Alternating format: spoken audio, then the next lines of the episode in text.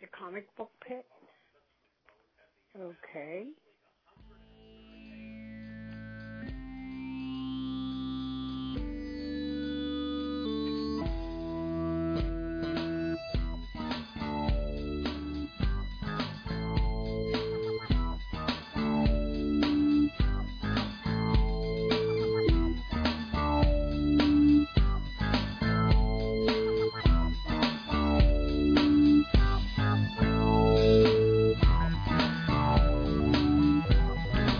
Right, welcome to Comic Book Pit. This is Comic Book Pit episode 280. I'm Dan, I'm Jared. I'm Sean. and with us today is uh, Danielle Corsetto. I'm Danielle. Danielle. She's Danielle, webcomics creator extraordinaire. Ooh. Well, you've been doing it for a long time, Yeah, I have. right? I did. You did. You were. I was. So, which is kind of like, I mean, well, I feel like I've got so much to talk about, but so I guess we can start with the current and work our way backwards. Yeah. So, sure. so you're on a like kind of a little book tour promoting your your new like your basically like the last 10 years of Girls with Slingshots, right? Yeah, yeah. The entire uh, ten soft covers that were put out throughout the years are collected in this, plus a little bit more. So Yeah. it's huge. It's How's- heavy. Yeah, I saw I saw the books. How's the how's that like did you ever envision yourself like going on a tour of like yeah, this? I think so. I didn't um, envision myself carrying books that were that heavy, but I should have known better. So yeah, cuz they're like I, they're like nice slipcover. yeah. So There's uh, two books in each uh, case, and the whole thing is like 10.3 pounds or something like that. So this has been uh, I've been doing a lot of push-ups, trying to prepare for this.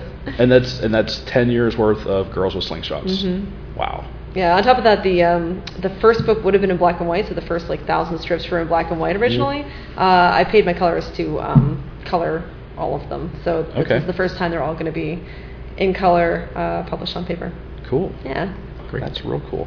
So, um, so like, um, so you you kicked the, you, you kickstarted the, the Yeah. What was that process like? So actually, um, it was great because I didn't, uh, I wasn't in charge of it. uh, this book, all the other books I pretty much self-published, um, and maybe just had other companies uh, distributing them for me or taking care of the shipping. Uh, this one, I went ahead with um, Spike from Iron Circus, which uh, is a, I keep wanting to say a small publisher in Chicago, but apparently it's the largest uh, comics publisher in co- Chicago now. Oh wow. Um, maybe she didn't have a lot of uh, competition, but actually I think it's just that she's she's kicking ass. She's doing a great job with it, and she's got some really really great books in there. So um, I, I've known her for so long. I wanted her to take it take over, and she's kind of a uh, Kickstarter whiz, and I didn't want to have to deal with that anyway. So um, I don't. I, it, it went great. Um, we raised a quarter of a million dollars. Um, I mean, the books were very expensive, so of course Well, most of yeah. that went to production. But uh, still, um, I've been basically living off of that for this year. So that's been saving me uh, while I'm preparing to work on new projects. It's Uh-huh. been really good. To, it was perfect timing to put it out. yeah.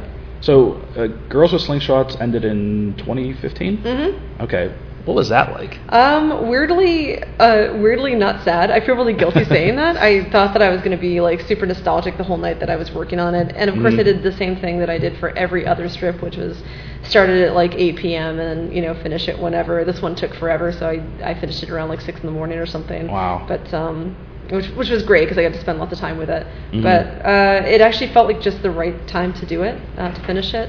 I think I announced the ending. I knew that it was going to be ending about a year before I ended it, and uh, I announced the ending maybe fall of that year, like maybe six months before I ended it. Mhm. Uh, and actually, like, uh, not only did it feel right, but I, I also was really excited to finally um, hit all of the more serious storylines because if you're doing like a gag a day kind of strip like I was doing, Mhm. um, you're punctuating everything with a joke, and it was really nice to finally give myself permission to start writing about a little bit more serious topics that I wanted to wrap up that Mhm. I knew were going to be kind of a to be continued on every strip.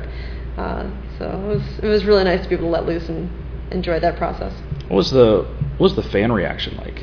It's super like ex- exactly the way I was expecting, or I guess I should say hoping. Um, Mhm. My readers are amazing. I always boast about them. Uh, I feel like I'm one of the few people who still has a comment section on their website because they're just not they're not cruel to each other. They're really civil and actually more more wonderful than I would ever be. I think if I was Yeah. in, in the comment section. Um, so most of the response was, "Oh my God, that's going to be so sad, but um, I'm so glad you let us know Mm. that you're ending it and that you're actually going to end it and not just like, you know, stop stop updating one let day. it fade. Yeah, right. Yeah. So really positive. Cool. Cool. So um, so, so what's what's next?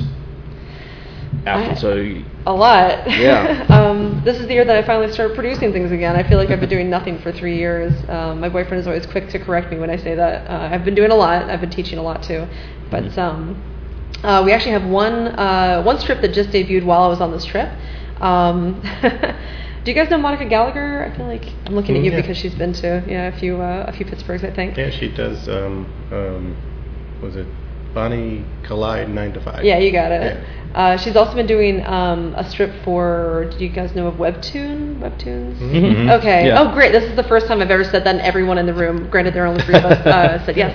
I think our friend DJ Kaufman actually has a Oh yeah. comic on there. Oh right on. Yeah, I feel like a lot of a lot of people from like the groups that I know Mhm. have uh, have webcomics up there. So it's like kind of a vertical scrolling app uh, for those who don't know. I keep saying it's an app. Visual It's- aid for yeah, those of us in the room. Jared's Yeah. pulling it up right now. It's uh, it's just such a nice. I never thought I'd actually want to read comics on my phone, but their Mhm. uh, app is so user friendly, and uh, I actually now I, I stopped reading webcomics for a long time, weirdly, and uh, now I read them because of this app. So she's been doing uh, a comic called Assassin Roommate uh, for the past year and a half. Okay. And uh, that, yeah. yeah, it went over really well. And so our editor was like, "Hey, we really want you to do a um, slice of life webcomic, uh, sex ed for uh, girls and women in their teens and 20s." And she was like, "I will draw that, but I am not writing that. But I know exactly who will." And those are all like bait words for me. So, uh, so we came up with this uh, the story. It's um, uh, a dead sorority girl's ghost is haunting a a house that uh, four co- co-ed uh, college girls are um, inhabiting for their first year of college. And uh, the ghost's name is Tara, and she's like almost insufferably, not insufferably, she's great, uh, very uplifting, like sunshiny kind of person. Um, so she's going to be kind of leading them through their sexual journey. It's been a lot of a lot of research that I hadn't done in a long time. It's Mhm. called Boo It's Sex. That was the joke name that I gave them in a long list of real names, and they picked the joke name. That's awesome. Yeah, so I'm pretty stoked to say I'm writing Boo It's Sex. Because when I first saw the the title and, and then you described it as like a sex ed type of comics, my my first thought was um, something similar like to Oh Joy Sex Toy, Yeah, right. which is really awesome. Yeah. So I wasn't sure if it was going to be more like that, but it sounds like it's more like you said, story based. Yeah, when they said slice of life, I was like, okay, I'm in. I can't, Yeah. I can't write anything else really. I'm not good at writing anything besides slice of life comedy. So uh, I'm happy to be, you know, pigeonholed into that. well, I, well, okay, so so I'm gonna. I, I guess I'm gonna disagree with you a little bit because, Yeah? um, well, lest anyone think that all you do is your own stuff. I mean, you've done some stuff for other companies, right? You've worked for, done some work Just for Boom. little, yeah, You did some Adventure Time. yeah. Yeah. How did that How did that come about? That was um, I just lucked out that well, a lot of us lucked out that um, Boom hired an editor who really liked webcomics, and so Oh, she was just wow. like, I'm just going to shoot off emails to all these webcomic creators that I like, and ask them to contribute to to this. So um, I don't. I'm the original. Like I don't have a TV. I haven't had a TV since 1999, or not one with cable. I Right. guess I should say. Yeah. Um, so I don't really watch a whole lot of TV shows, partially because it's just an incredible investment of time that I, as a self-employed person who works at home, cannot do. I would Mhm. get hooked on too many things. uh, but Adventure Time is the only show that I was watching actually. So to be asked to write, you know, paid fan fiction of your favorite series is pretty Oh, excellent. So, you were already Hugely a fan into of it. it. Okay. Yeah, I was asked to do a couple of other uh, TV show like adaptations that I, I was like, I don't have the time to sit and watch like 20 seasons of whatever show. I, Do you remember what they what those were? um, yeah, actually, Saved by the Bell was one of them. Really? Um, and I was like, man, that would be awesome. But Yeah. uh, and actually, it'd be really awesome to have that excuse. But how long did that thing last? Like, I would never have time to sit down and watch all those. Yeah, and I mean, and well, and that would be. It feels like that would be right in line with the kind of '90s resurgence that we're seeing now of Mhm. like TV shows and movies and fashion and music, whatever. And Yeah. yeah, that would be. I think you Wow. made the right call. oh come. I mean, it, I think that's one of those ideas that sounds good. Like, Right. hey, let's do a Saved by the Bell comic until you s- do it. And then it's like, did it ever? I don't recall ever It seeing did. So actually, my friend Tim Fish wound up uh, drawing it, which is a And I hope it was successful great artist. for him. I hope so Well, I hope it was more like a like a funny, more funny take on it Yeah. than an actual serious part. Like, I I, know hope it was so, kind of too. lighthearted, but Yeah, let's Okay. see. Let's see a grim and gritty Saved by Okay, the Bell. so I guess I would have loved to see that. So is, it looks like, is this freshman year of high school that they're, I guess they're doing? Oh, funny. His college years was already done. oh, they go to college. All there was right. a spin-off series. Oh, Like, uh, man. They also get married. yeah, they went to Hawaii. Yeah, they got. Yeah, there was like a yes. TV movie. See, this is what you miss out by not having a TV. That- Yeah, yes. I, I saw this in my teenage. I was gonna say, s- sadly, the three guys know all about Saved by the I know, I'm kind of impressed by you guys. Actually, well, so I was going through some some stuff of mine earlier this week, and I found some. Whoa. Yeah. Whoa. So Whoa! Check those out. That is impressive. Oh, hol- oh, holy cow! You have one of these. So the only other work that I really did, I was going to say, if you dig up That Boy, I'm going to be really impressed. uh, that Boy for the Weekly World News back in like 2000, oh god, I don't know, six, 2005 it says. Wow, 2005 and 2006. That was really fun because I actually had like an editor looking at my stuff, so I wasn't just you know being like, Yeah. oh, I'm going to start this group at eight, you know, and finish it at two in the morning, and it gets published no matter what. Uh, I actually gave a little bit of finesse to that uh, that strip. And then this, that's amazing. I don't even know what's in here. I probably just found one in my garage recently. I found a whole bunch of old stuff in my garage. Yeah, I didn't get a chance to. Well, so so what I what I just for since this is not a visual medium, um, so what I found was uh, some old um, uh, self-published stuff from Danielle. This is uh, I guess this is probably the oldest one. This is the Hazelnuts from 2003, and this was a collection of strips that you did in high school. I think college actually. College, okay. Yeah. And was this so? Was this kind of like the precursor to? Yeah, not uh, the with unintentional. Okay. unintentional uh, precursor. I did start it in. Um, oh wow, this is great! I'm looking through those little sketches. Uh, I started it um, in high school, but then uh, kind of like restarted it in college, just because I figured that uh, nobody who knew me in college knew my old strip, Mm-hmm. and I was like, oh, I'll go ahead and start doing this and put it up online occasionally, and uh, that's the collection of those. Yeah. So I think it's only like 16 strips, something like that. It's really small. And you know, printed uh, in black and white because it was too cheap to do color back then. well, I think it was. Yeah, I think it was uh, color. I mean, at the time in the in like the early 2000s. I mean, I think we were all doing, you know, just black and white, like Yeah. hand folded. Um, you know, I found um, some old stuff I did. I found uh, I've got I've got you know I've got more stuff from Sean than than anyone, oh, which is crazy. that's awesome. I have a Uh, lot of your stuff from way back when.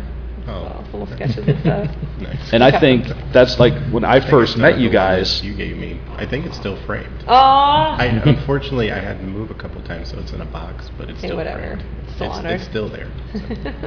Um, when I first, I think when I first met you and Sean was at it was like the first Pittsburgh Comic Con I ever went to. Oh, yeah. Which was probably 2003. oh man. So, Oh, I didn't know I'd met you that long ago. it- well, that's the thing. It's been so long, Holy and like cow. you said, you hadn't been to Pittsburgh in so long because we really haven't had that many great shows. Um, so, are do you see like? Are you still kind of on like the con circuit, or are you just like hitting specific shows? kind Or of specific ones this year. Um, the, the whole like huge ten pound book thing is really going to be a bit of an issue trying to go out west. Um, Oh, I usually yeah. do Emerald City Con and uh, I used to do Calgary Con. I definitely have pulled back, you know, since I did Girls with Slingshots, but I've, I've at least wanted to be there uh, to make sure that people still see my face and remember that I, I'm alive. Um, Mhm. And in preparation for, for new things. Uh, so I've been doing the TCAF and SPX, uh, Emerald City. Yeah, not a whole lot. Uh, little ones. Uh, Monica actually also does um, Be More Into Comics, uh, which is this little like great perfect convention that's just like one day starts at like 1 p.m. and 7 takes place in a bar. Huh. Uh, it's That's only cool. like maybe 20 people uh, from the Baltimore area and around, and it is like really it's really nice. It's once every uh, other month I think. okay. So do it pretty often. That's cool. It's just an excuse to hang out, really, and get drunk while you're. Uh, Well, as I say, we, we had something similar in the springtime at a uh, local brewery. oh yeah. Like actually in the brewery. Nice. Um, like we were set up in front of the big like what I'm so brewery like ignorant, but like This big metal thing. the big metal things, all the pipes and hoses and and kegs of beer, but like it was basically like a mini con Nice. back there, and it was pretty cool. so it's great. It, it, it's nice that you know like cons can take place now in like very non-traditional settings. Yeah. You know, um, so what? So after you're like, are you going to be doing any more? So I'm sorry. What shows? So you said you're doing more shows this year, or Um, I'm going to be picking back up next year. Next year, sure. okay. This year, um, I really wanted to debut the the Girls with Slingshots books at uh, TCAF. Unlo- Unfortunately, they were delivered four days after TCAF, Mm-hmm. Oh, so no. it didn't quite work out. Um, but I'll definitely be at TCAF next year. Uh, this year, I just got SPX left, and uh, the Be More show. I feel like there's one other that I'm forgetting. It's on my website. I use that as my calendar. but uh, yeah, next year I'll probably be picking back up. I just need to figure out a way. I mean, to be honest, I really enjoy these signing tours a lot more because they're, uh, you know, a few hours instead of three days or whatever. Mhm. Um, I can sleep on somebody's couch and it doesn't matter because I don't have to wake up at you know Mhm. six in the morning or whatever the next morning. Yeah. Um, so it's it's been a lot nicer. I might do more of these instead if I can't if I can't fly, you know. Uh, the gigantic Girls with Slingshots books out west. I'll try to do like, maybe a tour back out there. yeah? How's the? So you've got a good fan reaction during the tour, like a lot of like, yeah. good turnout. Um, it has not been much of a turnout, but that's actually been kind of nice in another way. Um, I, I wasn't sure what to expect. I definitely overpacked. Uh, these books, you know, first of all, I've been out of the game for three years, and uh, or, or mostly out of the game. Nothing as big as with Slingshots, at least. Uh, I'm also I'm doing a strip called uh, Stuck at 32. Stuck at 32.com. It's just a bunch of auto bio stuff. Me and my cats and yoga. That's apparently what I am now. um, but uh, you know, I don't have anything really big out. I haven't really been, been on the map that much lately. Mhm. So it's definitely been a very uh, slim turnout. I think that most of the people who wanted the books got the books already. okay. Um, but it's been nice, you know, having uh, really sweet people come out from really far away, being like, "Oh, I expected a really long line." I'm like, "Nope, you want to hang out for a while? I got nothing to do. I will sell three of these books, and I'm gonna head on to the next place after that." That's a that, that, that's a I mean, and that's a far cry from what I remember. Um, so when I remember seeing you at shows, you always had a good. Yeah. I mean, I'm not saying you don't have a good turnout now, but like I guess like you're. No, you're right. it's totally I just didn't. I didn't want to be the one to say it. Uh, but the, but your uh, your con turnout. I mean, I remember uh, like I think I, I I found you at Baltimore once specifically to get a commission, and I had I showed up like real early. And I was, I, I know you have people sign up on the, Yeah, the right. clipboard, and I still have it. It's the, uh, Oh, I don't know if you remember it. It's a, uh, I, I wanted Wonder Woman, and, and you had a column that was like funny or like serious. Oh, I'm so glad I used to do that. And yeah, and I, I was like, ah, what the hell? I'll do funny. Good. and I, I came back the next day, and I guess, and you said, oh, I was inspired because I just had watched The Big Lebowski, and it was Wonder Woman like in the uh, Jesus like jumper, wow, no kidding. where like holding a bowling ball, and Oh, okay, I Yeah. remember that one. Yeah. yeah. So I was like, this is awesome. That's crazy. Yeah, the um, I did a huge signing tour in 2014, so four years ago, and actually it started right here where we are sitting at uh, New Dimension Mhm. in Pittsburgh. Um, and it was something like 22, 22 different signings uh, on that tour. It was uh, a month and a half. It was really intense. There were two conventions in it as well, San Diego, and I flew out to Boston and came back and continued continued Mhm. the tour. Um, that tour was nuts, and there were literally lines that were waiting like an hour to two hours. Uh, it was really crazy. I didn't expect that. It's a good problem to have. I guess. It was a really great problem to have. That's actually uh, all the money that I, I made from that trip is what poured into um, being able to have uh, Leilu color all the, the original strips. Oh, that's great. And she spent basically like a year and a half just doing that. Wow. So, uh, so thank you to anybody who came out to those shows because the signings that was really helpful for that. hmm So um, I don't know. You, um, you guys have any questions or? I'll wait. Okay. I, I mean, want to can see how the conversation flows, and I'll jump in. with- Okay. Um, so ha- has your um, over the, I guess since you started, or I mean, has your has your process changed at all? I mean, were, have, are, have you gone more digital, or are you still doing a lot of traditional work, or like a combination? It's or- funny. I was actually uh, the the other reason I wanted to do the signing tour is because I love being in the car because you are kind of on autopilot and you Mhm. can think a little bit more without being distracted by other things. So uh, just on this on this trip specifically, I've been going back and forth about. Uh, I have a new project uh, that I'm working on that I'm going to start uh, really working on the script heavily um, as soon as I get home.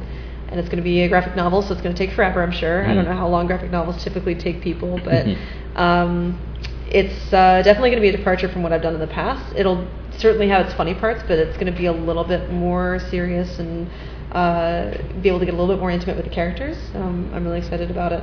It's going to be four main characters that are uh, very separate from one another, but um, have one one big thing in common. I won't get too into it, but Mhm. uh, I've been debating whether I want to. Uh, it, color is actually like a main part of this. Color is going to wind up being a huge storytelling element in it.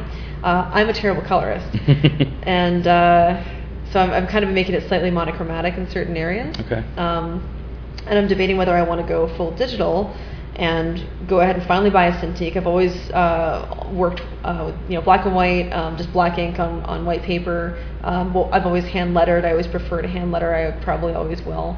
Um, and then uh, the color has always been in Photoshop, and I had my colorist doing like at least two a week when I was uh, maybe like 2013 or something like that. I started having to do that. Mhm. Uh, I hate coloring hugely, um, but I think if I did get a Cintiq, went ahead and, and dropped it and, and did it Yeah. and got used to it, uh, it would probably make the process a lot easier and faster. Uh, Mhm. the other side of me is like, what if I just did the whole thing in gouache, which is ridiculous. so I'll be playing around with ideas of the uh, the You- style. You, hate yourself that much? I know, right? well, I love doing it so much, but I, Right. would, I would not finish this this book for like ten years. Yeah. You know, it would take forever. Um, so it's, it's really hard for me to. I love having original pages so much. Yeah. Uh, it's really hard for me to give that up. Um, so I think when I get home, I'm just going to start uh, uh, playing around and experimenting with gouache and just seeing like, okay, if, is this something that I really could do as long as I simplify the characters enough that it will still be fast, uh, or should I just go ahead and do what everybody else is doing and take a Cintiq and do it that Yeah. way? It's actually not that bad. I mean, I don't have a Cintiq, but I mean, I draw on my phone a lot. Yeah. Oh, really? Oh yeah. Huh. I mean, I've, um, you don't mind. Yeah, I want to see. Oh, what he does on a phone is ridiculous. it, I literally hate him. I use. Um, I'm looking forward to I hating wish I you. had. Uh, I wish I had my stylus on me, but it was like one of those Oh, that yeah. you buy Oh. like at a dollar store with the rubber. Yeah. glove. And then I Look at capitalized. this. I got it at a dollar, so it's like I, I, I cobbled it together out Yeah. of wicker, and you know, Yeah. Hey, He's like- This guy throws up the Sistine I- Chapel with a broken I pencil. I mean, yeah. But um, so curious. I've recently been inking a lot, so it's like, and I actually I'm about to. I did a commission for a friend, and I'm actually on the fence of like, okay, how am I going to present this? Because I believe he wanted it like um, pen, but it was he also wanted 11 by 17, and I don't have any 11 by 17 paper around. and he listens to this show, so he probably knows who I'm who he is. we have a listener. Uh, I'll show you. It took 280 episodes to get in to finally have a listener. I know, wow. oh, it's Girl Girl. How did you get? How did you get line width variation on this? It's just one of the features on my uh, the program I use is called Infinite Paint, Ah. and they have a pen tool, and it's just like you, as long as you hold on to it, the more you get the thick and the Oh thin. wow. Okay. Mhm. Oh, that's interesting. So That's cool. Wow, that looks Yeah. beautiful. Not that I'm surprised. Oh, you just you've just gotten better. What the hell? but yeah, I know. Don't you hate him? Yeah, a little bit. that's amazing. but yeah, I I thoroughly I like it. The only problem I have with it is my phone is super small. Yeah, and it uh, starts to warm up after an hour. Oh man. but um, again, since I mentioned DJ earlier, DJ actually has a pretty good one, like a pretty good size one. Yeah. And I think he does like all his comics on that. Yeah, So- I I think it would be just fine. Um, I just hate being behind a screen, and uh, I really love working. I have a huge draft, drafting table, and I really really love working at it. And I love like the scritch of the pen on a paper, and I love you know brushes. And so it would be really hard for me to give up for for probably two years at least um, the love of that like process. It'd be really hard for me to, to sacrifice that. It, it took me a while to get used to drawing with a stylus on either a like a Wacom or my iPad because you're used to that like the the, the paper, like, Yeah. like, the, like the grain of the paper, like Yeah. the grip or whatever, and you don't feel that. It's just like real smooth, smooth, and it's like wait a second, something's wrong. Well, I You know, still like I'm not doing it right.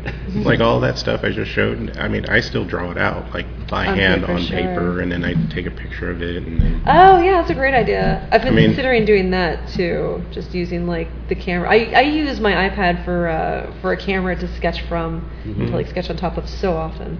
If not just for practice, then for actual like guidelines. Um, a trick for the iPad because I do have an iPad Pro, and I immediately was like, this is going to be terrible. Like the glass thing is the only thing that I can't get past. Mm-hmm. So I went searching for an entire day on YouTube and found uh, an artist who reviewed a bunch of different um, plasticky, you know, covers you can get. Oh, yeah. So I have one called uh, it's the dumbest name, but it's iCarez.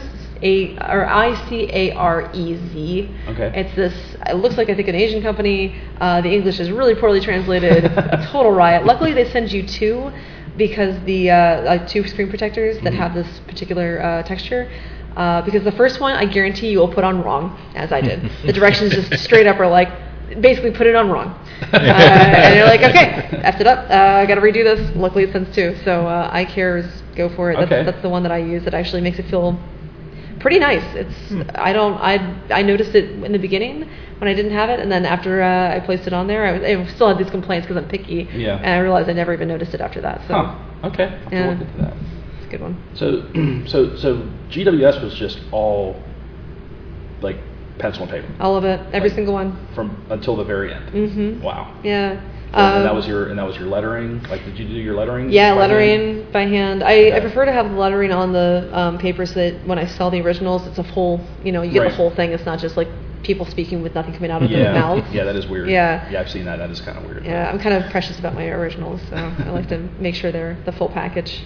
So how do you um how do you keep them safe? Like, what do you would you do like a? I mean, do you have like kind of like a store like storage? Or I I have a really big house in West Virginia. Um, it is really old and it is very cheap, so don't like nobody thinks that I'm super wealthy or anything like that. I just I feel I feel like I live like a queen, um, but it's in West Virginia. Um, it's uh, a huge huge house with the the best room in the house is my studio, and it has two uh, two closets, and one of them is just nothing but very like industrial shelves with Mhm. those um, Itoya you know folders Mm. um, from top to bottom stacked with originals.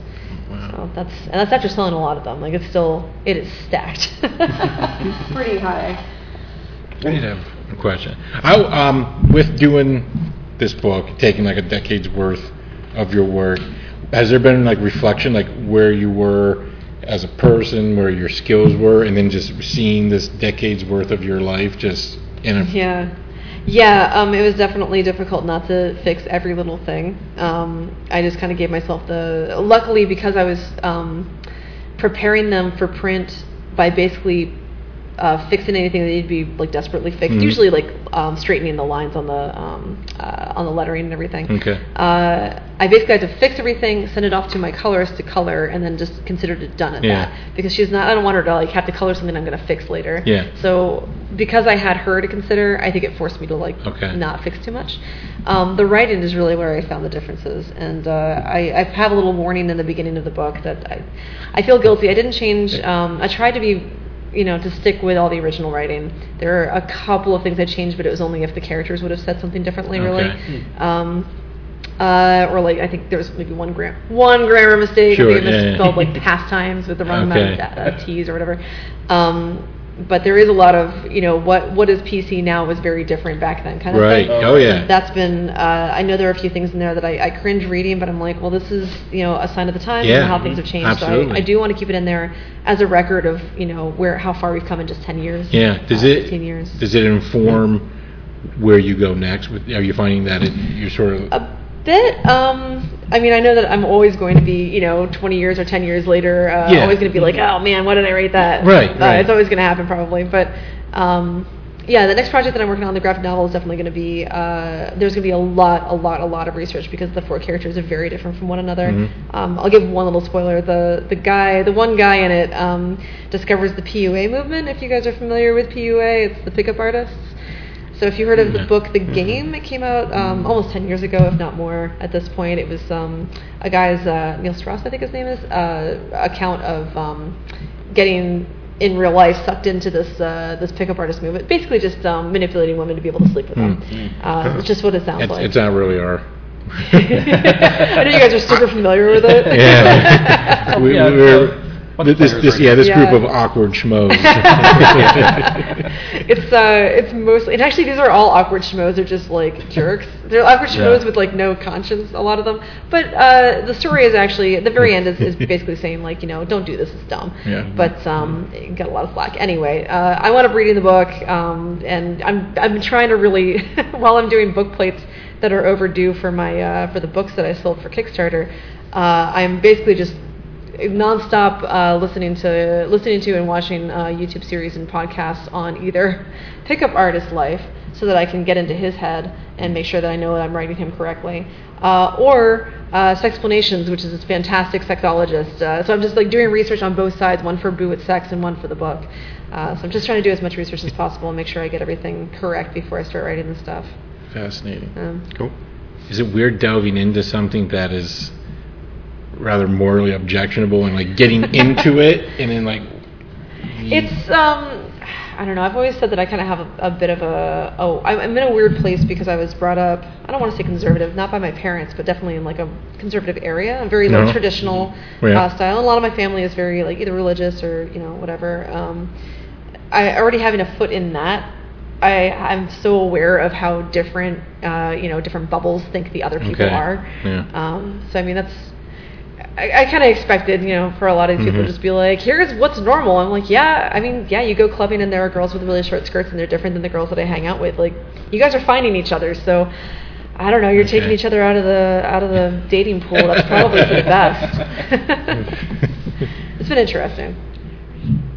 you know yeah but I came in from I mean I grew up in a very in a similar I guess traditional is what you would call it Yeah. I mean I'm north it's a rural north central Pennsylvania Right. it's, it's conservative traditional even though we like my family wasn't like the conservatives I mean, we weren't like the far left either so I mean Yeah, far right. left there is very, is what you would consider like centrist Yeah, right. anywhere else yeah. know it's so very traditional. So yeah, so stuff like that. It's it's interesting. Anything that's sort of like objectionable, I find it's always sort of weird to get into because you don't want to sort of like condone certain behavior, but at the same time, you want to explore it, Yeah. you know, and then sort of like present it in, within a narrative. You know, I, I almost like from that point of view. So it's mm-hmm. weird, that, and then sometimes folks misread stuff or. Yeah. I'll, I'm sure I'll deal with that. You get a little heat from. from Yeah. I I feel like in, in, in, in order for it to become like for the character to be somewhat compelling, you almost have to make them a little sympathetic. yeah, of course. Which means you in turn have to you know put on that sympathetic hat. Yeah. And say like, oh, okay, how do I make this guy Right. interesting to read? Right. Um, I had somebody. Uh, I had a few Q and A's on this trip. Um, I, I usually don't do Q and A's because as soon as I'm the only one speaking, I get real nervous. Um, even if it's like three people listening, but uh, not you. Like right now? I only agreed this because I knew you guys were talking. Too. Um, but somebody came up and asked me a uh, really great question. She actually uh, wanted to know for herself because she's a writer um, how to uh, how you go about researching uh, a different group that's completely different from you that you have no experience with. And you know, I have a deaf character, I have a dominatrix character, I have all these characters that come from different backgrounds.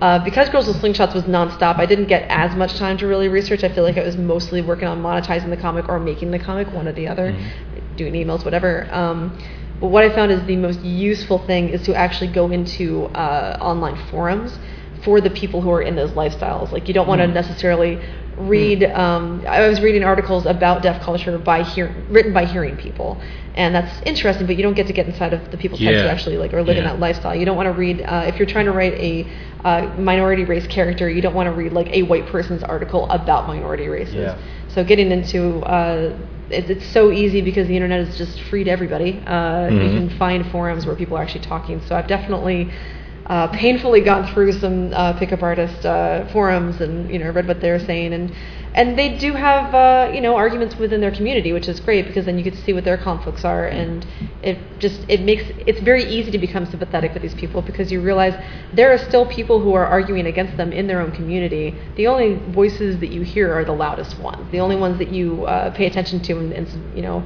prescribe to the entire group are the ones that are in the headlines that are clickbait. Right. Um, there's so many people who are such so moderate in their communities, uh, wh- whichever community they're in, that you don't, you can't just like paint them all with a broad brush. True. Yeah. True. That's fascinating. Sounds like it's fun too. It is. It's really fascinating.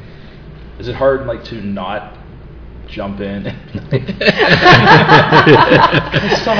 I had a lot of practice with um, my own comment section, uh, realizing that, and this was by, by trial and error, of course, Yeah. because in the beginning, with uh, when I had comments finally added to my website, I was like, I'm gonna get in there and like let people know what's what, and that was always the worst. I'm not good at thinking on my feet. Um, so I started learning, you know, what's best is if you just sit back and wait for other people to talk and listen to them because they're way more level-headed than you are, Yeah. uh, at least on their feet. I say usually, well, like you said with with the, the pickup community, it's like just in general, like a community will police itself Yeah. after a while. so- Totally.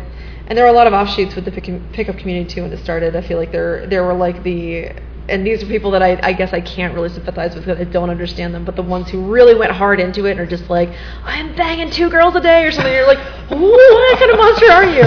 um, but then there were so many people who were like within that community, like, wow, I really don't like that. I'm going to start my own. Uh, you know, a lot of it was teaching. They were they were charging men to like come, you know, join them for like a week long uh, Yeah. retreat, um, and you know, making guys pay for it. This but they do different. Th- I'm sorry. uh, So this reminds me of, of a of an, a podcast I just listened to. Of, was tell, um, talking about um, incels, Yeah, right. the in, in, the involuntary involuntarily celibate Mhm. group, the, which uh, was fascinating. The, I, I can't even. I mean, I can't even. I feel like I can't even speak intelligently about it now because I listened to it Yeah. like a week ago. I'm, I'm aware of the of the movement. the the NC, yeah, yeah. But I but I you know when you started talking about the pickup group, pickup artist group, that kind of I'm like, oh wait a second, That's that the flip side Yeah. to the coin. Yeah. Right. well, they're the people who were incels and Yeah. you know, Yeah, and just it- got really active about it or aggressive, whichever. Yeah, it was like yeah they they went like the complete opposite. Yeah. Right. I didn't actually figure that was a community though. yeah. I. That's it. Yeah. Because all I keep think, all I keep thinking is uh, this one uh, Owen Wilson movie with uh, not Vince Vaughn. Is it Vince Vaughn? The Wedding Crashers? Wedding Crashers. Yeah. Yeah, yeah. That's all I can think of. Is just like that's all they all they did was just Yeah, Go to right. wedding. Yeah, go from wedding to wedding and and pick up these uh, Yeah. women. yeah. And then it, I think they met their mentor, their mentor, Oh yeah. and he was like, Psh, "Weddings are so last year. I'm doing funerals." Oh right. Yeah. I forgot about that. so I, didn't- yeah, that's interesting. Yeah. Moving on to funerals, picking up chicks. Yeah. Grief is quite an uh, you know an aphrodisiac. I'm just saying. Where do you think I met my wife?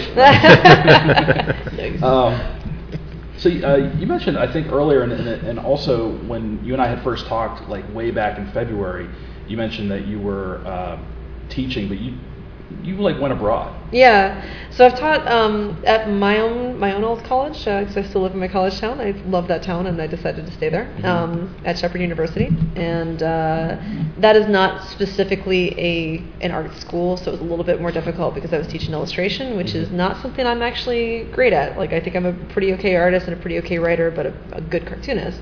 Like I can write and draw together. I'm not great at either of them separately, really. Um, the school in Denmark is I don't even know what to call it. I never even know the name of the school. It's weird, uh, but it's the graphic storytelling section of TAW, which is the animation workshop, uh, which is uh, somehow within a nursing school uh, called VIA, and I don't know what that stands for. Interesting. Um, so I still have no idea. I've never really checked the check to see like where I was getting money from. Um, but I've taught out there twice now, and uh, it is amazing. Um, this is a I can't remember if I already said it's in Denmark, but it's in Denmark. Um, it is a school that is uh, dedicated to I mean, graphic storytelling is is the name of the degree that they get as a four-year university or four-year uh, school for them. Uh, they only cho- choose 20 new students every two years, so of course the stakes are really high to get in. Um, and they choose the, the students not just on their abilities, their like skills, their uh, writing, writing and drawing, which is great because it's both storytelling, uh, but also their ability to take criticism and uh, work within a Oh, community. It's very very Danish approach to it. I love it. Um, so yeah, what they do is they basically just have different teachers. They have a teacher teacher coordinator for each of the two uh, classes. Um, and that teacher coordinator basically just courts all these different uh, cartoonists and writers and whatever to uh, to come speak and teach for uh, maybe a week, maybe three weeks, maybe two weeks, depending on what they're teaching. So what I was teaching is, and this is just like if you'd ever told me I was going to be teaching this, I would say you're just like you're baiting me for something. You're making this up. this is a dream job. Um, I am teaching uh, comic strip format uh, and comedy writing, which luckily the teacher coordinator is very smart, knows what he's doing. And uh, the first time that I taught this for two weeks, um, at the end of it, he was like, you know, next time you come out, which I was very excited about because I thought that I like screwed the whole thing up and was like, there's no way they're ever calling me back. Um, he's like, next time you come out, it should be earlier because what you're teaching actually is um, clarity and storytelling. Because in order to make a joke work, it has to be clear. And in order to make a comic strip work, it has to be so clear that you should be able to ideally just read the, the word balloons and barely even look at the art. It should be peripheral mm. and still get the joke. That's the idea for a comic strip. The you know readability should yeah. be very very clear. Um, there are of course exceptions, but you you know it's kind of the goal. Uh, it's just to be very clear. So uh, so yeah, now we're basically just focusing on clarity and storytelling within those two constructs. Okay. Uh, how did they? Uh, how did you? Like, Did they approach you, or did you? I mean, how did yeah, you? Um, such a unique. Yeah, I know. Opportunity. Uh, actually, the first uh, tour that I did in 2014, um, at the end of it, at the end of doing all that, I flew out to um, Leeds, England, to do um, Thought Bubble, which is a great show. Mm-hmm. And uh, Eric, the teacher coordinator for the first and second year uh, class, came out there, and he's a a bit of a person who doesn't like emote, and I'm always scared of those people. I'm like, I don't know what this person's about. Uh, but on top of that, he's just like, and he doesn't say, I've got a great deal for you, but I put those words in, in his mouth. Um, how would you like to teach for two weeks at, at a school in Denmark that is just for cartooning? It's just like, all right, that's somebody's kidnapping me. That's what's going to happen here. And I didn't entirely trust him uh, at first. In addition to that, though, I had just traveled all summer, so I was just like, you know, that sounds awesome. My best friend actually lives in Denmark, uh, so I was like, a free ride to go see her would be amazing. But um, I'm so exhausted, I just want to go home and stay home for a, a year. Uh, so uh, you know, maybe remember me. And I was thinking, man, it probably doesn't doesn't pay well or anything either. Yeah. And my friend Lucy Bellwood went out uh, and took them up on on a similar uh, you know thing. And, she came back and was just like, "Oh my God, it was great!" And yeah, actually, they pay really well. They actually pay uh, for two weeks better than my entire uh, semester of teaching at uh, Shepherd does. So, um, wow, it's very tempting. Plus, it's a free ride to go see my best friend and stay in Denmark, and they take care of lodging for you. That's it's great. great. Yeah, cool. it's really ideal. That's amazing. It's life changing. Do you speak? Is it Dutch? Uh, Danish. Danish. But actually, the entire thing is English. Um, okay. Because they have so many students coming from different uh, Scandinavian countries and European countries, uh, English is required. Okay. And luckily, everybody knows English out oh, there. So there was much. really there was no barrier for communication. Exactly. I mean, there were definitely because it was first year. You still have a few students who are like still catching on to English mm-hmm. because, of course, there's a huge difference between being able to speak English well enough to get by and writing like jokes. Yeah, yeah, yeah. In, there's in English. a whole other layer to the language barrier. Yeah, yeah. Not only that, well, uh, like the the culture. I mean, cultures are different from yeah. countries, whatever. I mean, so so what we might find funny in this country might not translate to Denmark, and vice versa. You know, like like sometimes when you know you watch something on the BBC and you'll you'll be laughing, laughing, and then they make a joke and like, what is that? like you don't get the reference, it's yeah. some political reference, and you know. So was there any was there anything like that, like any kind of challenges like that? Definitely or? not challenges. Luckily, I while I don't write it generally, I love really dark humor, and they are all very dark humorists. So awesome. everything was That's there's great. a lot of um, very candid uh, jokes about death uh, in their comics, and okay.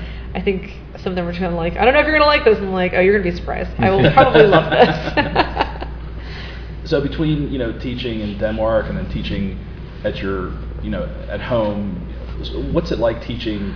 Eh, not, not to not to age anyone here, but like, what's it what's it like to teach like the next generation um, of cartoonists? Like, do you, do you feel like a, a kinship, but then there's also like maybe a little bit of a separation be, be, because of like their generation or like yeah. Uh, I definitely I don't know. I feel like it's almost unfair for me to.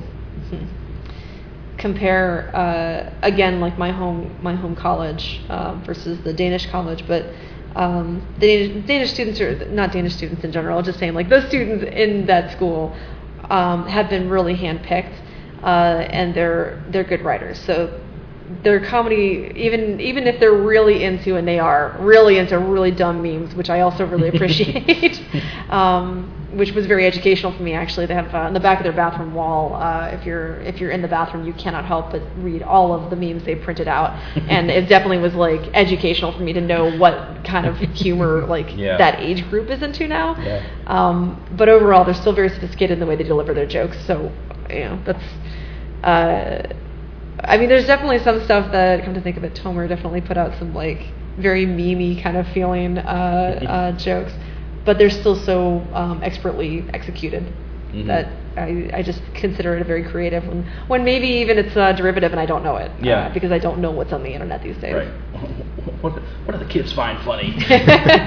My boyfriend's also a high school art teacher, so I definitely get a lot of uh, feedback from him about like, you know, what's okay. fire right now. I don't even know if fire is still something they say, but uh, I don't think I ever knew that was something they said. probably better off. I feel old. So, oh, sorry. Go ahead. I was gonna say, when you were in Denmark, uh, did you get like a good sense of like the comic community there? Like, did you like go to the local comic shop? Did no, you kind of they get don't like a good? have one. I don't think. Um, Actually, that's right. They don't have a local comic shop or a local art store, which really floored me because it's very expensive to fly things into Denmark. Uh, I don't remember what the um, uh, what the name of it is, but the the additional amount of money that you have to pay on top of having something shipped, just because it's being shipped into Denmark, is is pretty outrageous. So I'm really surprised they haven't opened having an art school right there with both animation students and uh, the graphic storytelling group.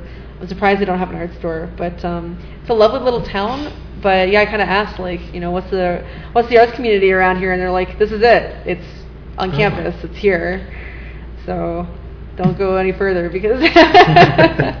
So what do those students out. do once they're done? Like, are, do they then pursue careers doing like daily strips? I actually don't know. Okay. Um, the the last or the first group that I taught will be graduating. Oh God, wait, when are they graduating? I guess next year. Yeah, um, one of them is actually going to be uh, doing an internship with me in a month.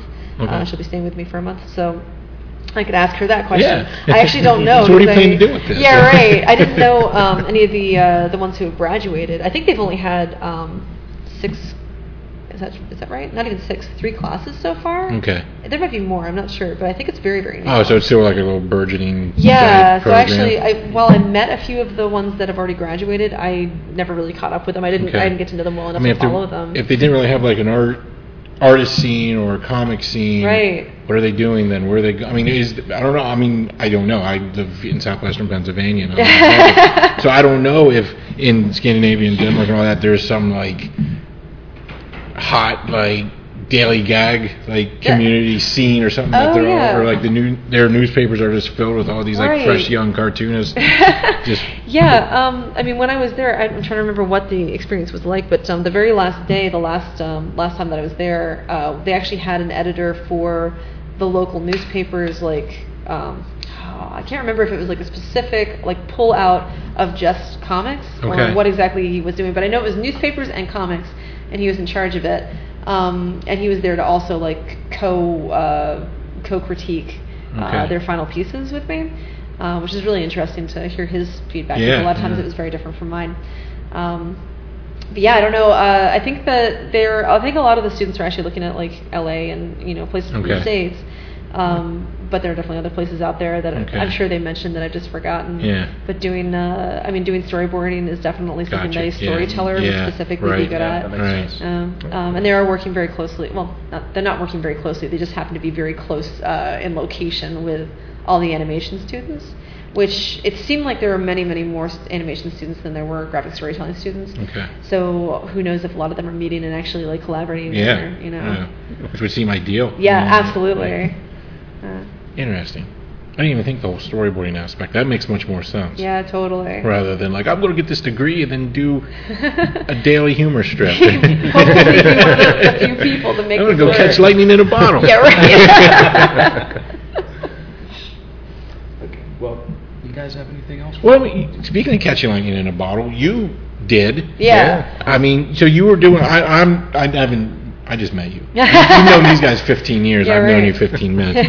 Um, so early 2000, 2000, you post a comic to the internet. yeah. I mean, what was what was Endgame at that time for you then? Like, just get it out. I mean, Just get it out. Just get it out. Uh, I started at are exactly the same time that I um, I started Girls with Slingshots the same I think month that I started uh, working at. I was a photography major at my school, Okay. and I started working as a um, a photographer at the local newspaper, which was great. It was a really fun, very underpaid job with no benefits, um, but it was really fun.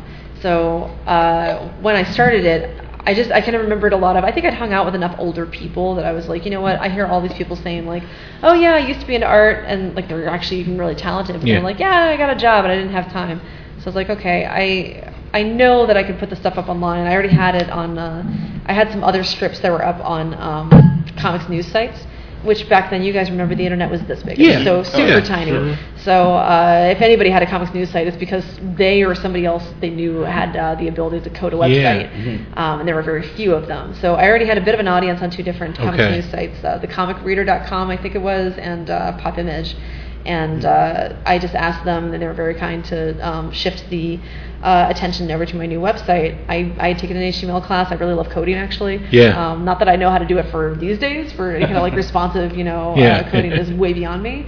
But um, I hobbled together this really ugly website for Girls with Slingshots and just said I'll be updating twice a week on these days because I knew if I didn't have a deadline, I would never Right. keep doing it. So my end game was just continuing doing comics. I mean, I definitely seen uh, PvP and Mhm. um, something positive online and was like, okay, well, you know, they've got audiences. There are definitely people out there who want to read these. Yeah. So maybe I'll get kind of the same thing. And you know, really, I really lucked out, and at the time, it was just right.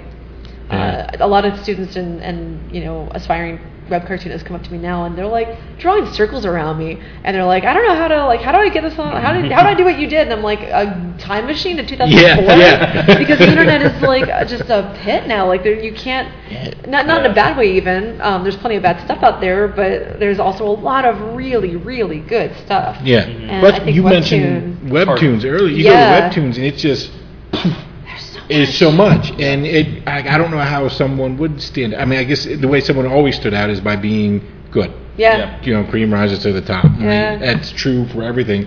It's just much now a bigger platform, and you can compete for that much space. I mean, it always feels like screaming into the wind, whether you're doing at a Yeah. table at a Comic Con somewhere, anywhere, or on one of these websites. It just feels, you know, but. Yeah, so no, well, congratulations. Well, thanks. thanks uh, for congratulating me on being born in 1981 and have an aggressive uh, HTML. Well, you had the grasp of HTML. Yeah, that really helped. 80, 80 earlier. Yeah. We'll say 79. I think I was born in '79. 1970. mm, Seventy. So, I think- so, mm. Yeah, I knew you were like early Yeah. 70s. That's all right. Older. That's fine. Old That's Man fine. River. Well, where do you see? Well, I guess since we're talking about like webcomics and stuff, where do you think webcomics are going now? I don't know. Um, I think that definitely phone. I mean, I think that Webtoon is on it. Like they, they know they know what people want. I mean, the fact that I'm you know 37 years old and I'm like I'm not gonna read comics on my phone. Oh, this is good. Yeah. Flip, flip, flip. Go through all of them. would you say? I mean, is there still a need for like to get your own website, get a whole damn domain don't name, know. and then say, hey, okay, I'm gonna update twice Right. a week? Uh, I have a lot of friends who are, you know, old schools like me that are like, yeah, you gotta have a website. And there's part of me that I, I think I keep on saying this to like, uh, I, I've still had a few different interns where I'm like, make sure you have a website. And I'm like, oh, geez, do I need to say that? I don't think I do. Which is just weird to say like that's old school. Like get your Yeah. website. Which is- That's old school. I'm I old school. Get your know. website. Oh my god, It's true. well, I mean, well, that, that- yeah, that, that, that, that's not like out of the realm of like. I mean, this is gonna sound stupid, but like, I feel like emailing is ancient. I don't, I don't even like. To, What a- what a- I don't yeah. like checking how you. What like, an I'll arcane know, I- form of communication. I never see the emails you send out to like days later. I'm like, whoa, he sent an email. I know email. yeah, these guys ignore me for weeks. I have to text them, but no, it's like you know, you know how you, like you, like you, you, you, your phone starts ringing and you're like, who's calling me? oh god. yeah, I'm like for my phone. That's my response. I'm like that now with email. I'm like, you know, I see email and I'm like, oh, I just mark it as read, but I put it away. You know, Oh, like, you know, dang. You know, but but but now I feel like like like you know going back to you know should you have a website? It's like well everyone's got social media. Yeah. Everyone's everybody puts their strips on Instagram, Yeah. and Facebook, and it seems like like I've been doing Tumblr lately. Yeah. Yeah, Tumblr. Like, I've been- I mean, all you have to do is just register a domain and have it point to. Yeah, exactly. Yeah. That's what I always recommend. The, the one thing that I'm very consistent about, that I always be consistent about, because it's just simple branding, um, and I hate using cold words like that, but it's just what it is, Mm-hmm. um, is just having a memorable name, either title or your own name. And if your name is not memorable, come up with a pseudonym or go by something else, something that's not searchable. Make sure you search it first and make sure there's not a porn name, you know, that's behind it that you didn't know about. And make sure you are so consistent. What I tell people is, uh, I know it's branding, and I know it's very cold and everything, it's marketing, but what you're doing is, if you have work that people like, you want people who like it to be able to find you.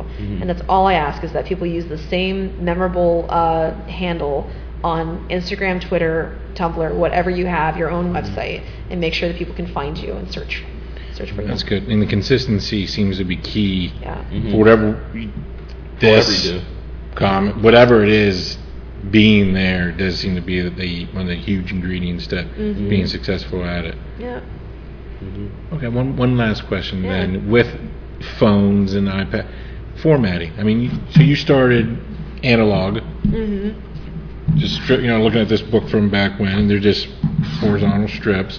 Has the different formats they can be presented in, uh, like, have you thought of that a lot, or has that Yeah. forced you to reconsider things? Yeah, so actually, um, because I'm still doing everything still analog on paper, um, and I started this this 32 strip, which I don't update very often. It's just kind of a whenever I feel like making a comic about my life kind of thing. Um, I wanted to go ahead and do after being hooked on these webtoons things from last year. I was like, all right, this uh, vertical scrolling thing is actually really cool. In in part because you don't have a uh, a limit, you just keep scrolling. Yeah. I uh, what was his name? The Scott, uh, Scott McCloud. McCloud. Yeah, I'm like, all right, fine, you're right about everything. Oh like, yeah, in- the- infinite the scrolling. infinite- It's yeah, totally true. whatever, yeah. um, but it's really fun to play with that uh, that scrolling and not be able to see what's coming next kind of thing while you're scrolling with your finger or your you know whatever. Um, so I started doing 32 as a vertical scrolling comic, but it's on these really long, thin strips of Bristol board that are then taped Okay. together.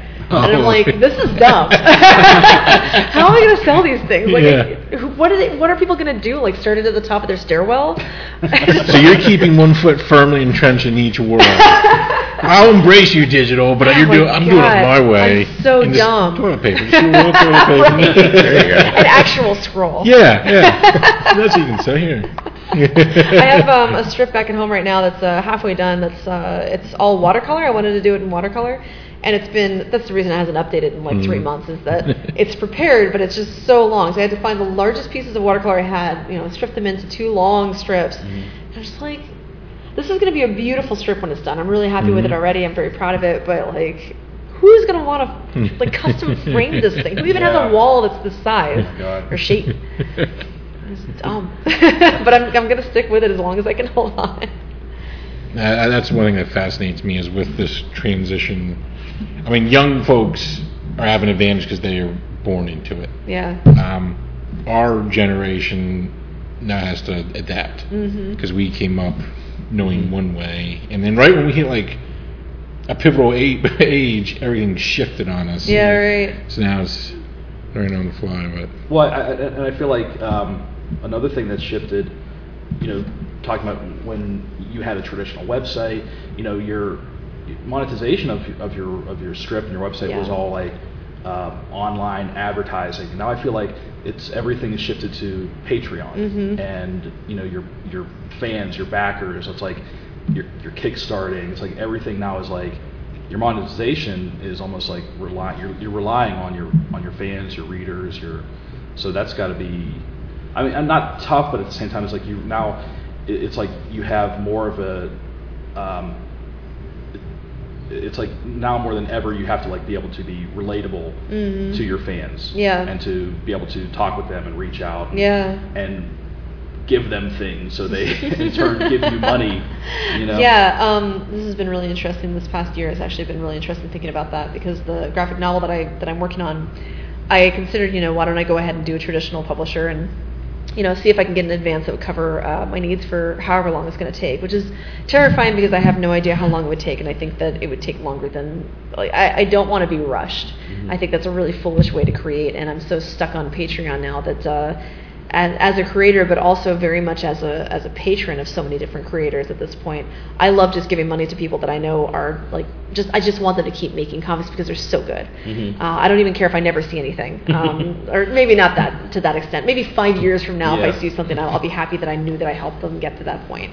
Um, so I'm really kind of relying on that because that's what I want to do instead of doing a publisher. Um, Patreon had a bit of a uh, what they actually call the feeasco that happened in uh, in December, and you know I, I kind of was worried that like oh no they they're they're becoming evil. Oh god what's going on? Uh, they really just kind of mm, accidentally did a thing that they shouldn't have done because Yeah. they're a small company with a big heart. Mhm. um, from what I can tell. I mean and I've talked with enough people there at this point that I have a lot of faith in them. So hopefully I'm not wrong. I think that I'm a pretty good judge of character. Uh, so I'm actually planning on hopefully doing um, the the entire book through Patreon and trying to think about a way to do that creatively that's still satisfying for the, for the patrons has been a fun challenge. Mhm. Uh, so for the, the scripting portion of it, I'm actually going to be utilizing the, the polls that they offer. Uh, I never use polls on Patreon. Mm. I keep forgetting that they're there. And uh, what I'm going to be doing is I don't want to give away spoilers of, of the actual script, of course but I'll be introducing the four main characters to my patrons and um, asking them to help me write things that are not super pivotal to the, the strip or to the Oh, book. okay. That's so things like um, Miranda gets mad and throws something at the neighbor's window. Is it A, her phone, B, a houseplant, C, the cat? You know, um, help me choose. And then when they get to read it, um, and I'm thinking about actually going ahead and having uh, chapters released through Patreon every month. Yeah. Uh, that way I'm sticking with the deadline thing because otherwise I won't do it. I know that I won't do it. Yeah. Um, and they'll be able to read it and be like, "Oh man, there's that thing that I like voted on, or the name that I suggested, yeah, or, you know, that's the cool. So they, they feel like invested. yeah, and it'd be part of it. would be really fun. It's almost like doing Mad Libs. Like they Yeah. won't know what they're contributing to. Yeah, but that's pretty cool. They'll Or get like to read it. your own adventure. Yeah, Yeah, exactly. Well, cool. Well, Danielle, thank you so much. Thank you. for for being you know on the show and good luck with with your new projects. And if you want to tell everyone like where they can find everything, so please. Yeah, um, with my whole consistency thing, I, I botched it and have, um, I think it's patreon.com slash girls with slingshots instead of D Corsetto. Everything else is D Corsetto. Stuck with the girls with slingshots URL, so there's not much I can do about that. But um, basically, if you just look up, you know, D Corsetto anything, um, Mhm. you'll be able to find everything through my Twitter, my website, girlswithslingshots.com. Uh, if you're interested in autobiocomics about uh, cats and yoga, uh, all one of you or one half of you. Um, it is stuckat32.com is the one that I am currently occasionally updating. And then uh, boo, it's sex. It's boo, exclamation point, it's sex, is uh, on Webtoons. I'm sure if you just look up boo, it'll probably come up. Cool. Yeah. All right. Well, thank you again very much. We really appreciate it, and we'll be looking for for all your stuff in the future. Thanks. All right. So uh, this has been Comic Book Pit number 280. I'm Dan, I'm Jared. I'm Sean. and we'll see you next time.